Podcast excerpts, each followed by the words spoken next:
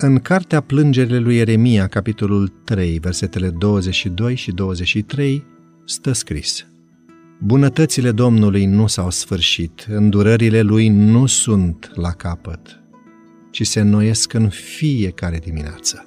Și credincioșia ta este atât de mare.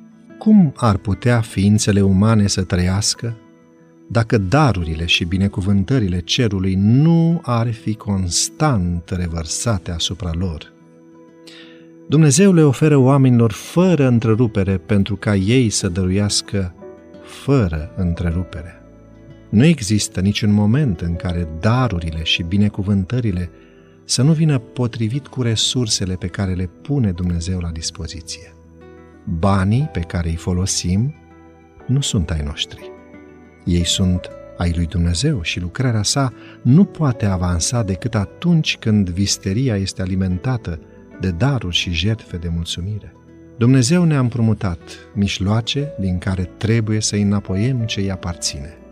Dacă ne facem conștiincios datoria, va fi întotdeauna suficient atât pentru lucrarea din țară, cât și pentru misiunea externă.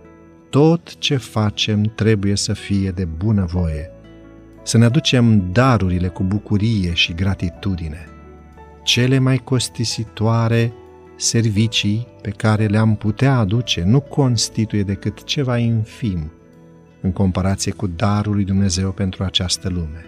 Hristos este un dar zilnic. Dumnezeu l-a dăruit lumii și El transmite generos ființelor umane darurile încredințate Lui pentru înaintarea lucrării sale în lume. Astfel, noi arătăm că recunoaștem și suntem de acord că toate îi aparțin lui Dumnezeu în mod absolut și fără nicio rezervă. Dumnezeu ne cheamă să fim împreună lucrători cu El. Acesta este mesajul pe care ne-l trimite pe diverse căi. Adevărul trebuie prezentat celor care nu-L cunosc pe Dumnezeu. Biblia trebuie să le fie citită celor care vor să o audă. Duhul Sfânt cooperează cu cel care deschide Scriptura înaintea celorlalți. Predicatorul, care este un păstor adevărat, le oferă oamenilor cuvântul.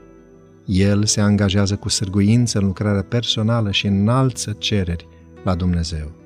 Aceasta este tot ce poate face ființa umană. Omul seamănă sămânța, dar nu știe care va rodi.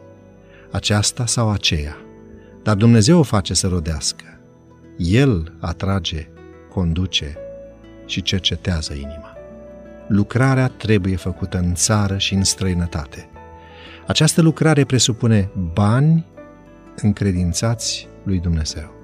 Cei care sunt cu adevărat convertiți au obligația să aducă la îndeplinire o lucrare care cere bani și consacrare. Dumnezeu nu și-a propus să vină în această lume și să facă să curgă aur și argint nu înapoierea către Dumnezeu a darurilor încredințate îi sărăcește pe oameni, ci păstrarea acestora îi predispune la sărăcie, din moment ce scopul cel mai înalt al darurilor este acela de a-i susține pe lucrătorii din marele câmp al secerișului.